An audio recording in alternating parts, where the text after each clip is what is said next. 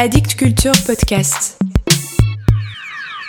Dans les oreilles exactement. Dans les oreilles. Je n'ai pas vraiment choisi. Lorsque j'ai vu ce fil, je n'ai pas pu m'empêcher de tirer dessus. Ma mère me disait toujours qu'il ne fallait pas tirer sur les fils parce que ça détricotait mes pulls. Mes pulls grattaient, alors je me fichais bien de les détricoter. Au contraire, faire du mal à l'ennemi m'offrait une revanche. Je n'ai pas vraiment choisi, mais je l'ai tout de même fait. J'aurais peut-être dû m'abstenir. Je n'ai pas vraiment choisi non plus ce qui allait venir. Je le voyais moins long, ce fil. J'imaginais qu'il allait peut-être se casser malgré mes précautions.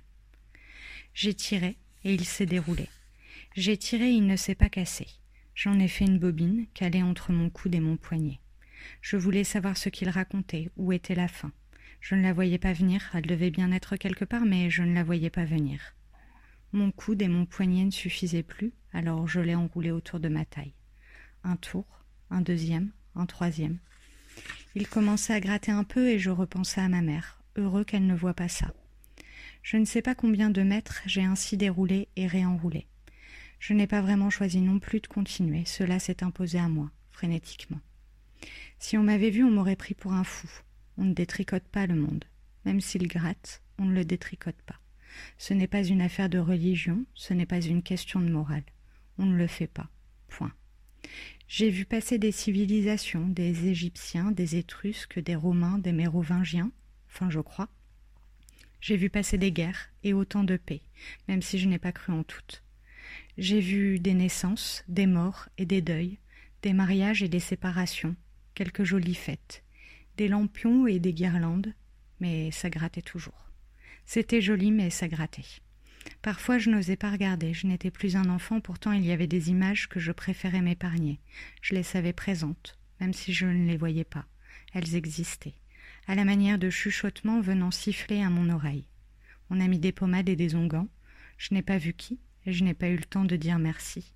Le fil avait continué sa course. Alors j'ai continué jusqu'à disparaître, emprisonné sous les lacets. Je n'ai pas vu la fin, je crois bien que le fil continuait à se dérouler tout seul. C'était plutôt amusant et ça ne grattait plus, ou j'avais accepté. Dans ma camisole, je ne me battais plus contre les sensations. J'entendais les voix et la musique, et le rythme était plutôt bon. J'ai voulu tout rembobiner, le retricoter. Je ne me souvenais plus bien de l'ordre, j'ai fait comme j'ai pu, je n'ai jamais été très bon avec des aiguilles. Cela ne me semblait pas très académique, mais le résultat était assez harmonieux. Je ne saurais dire comment je m'y suis pris. Un coup à l'endroit, un coup à l'envers. Rapidement, il ne restait plus qu'une mince pelote entre mon coude et mon poignet. J'ai tout remis en place, dans le désordre, mais en place. Il n'y avait plus que ce bout de fil qui dépassait.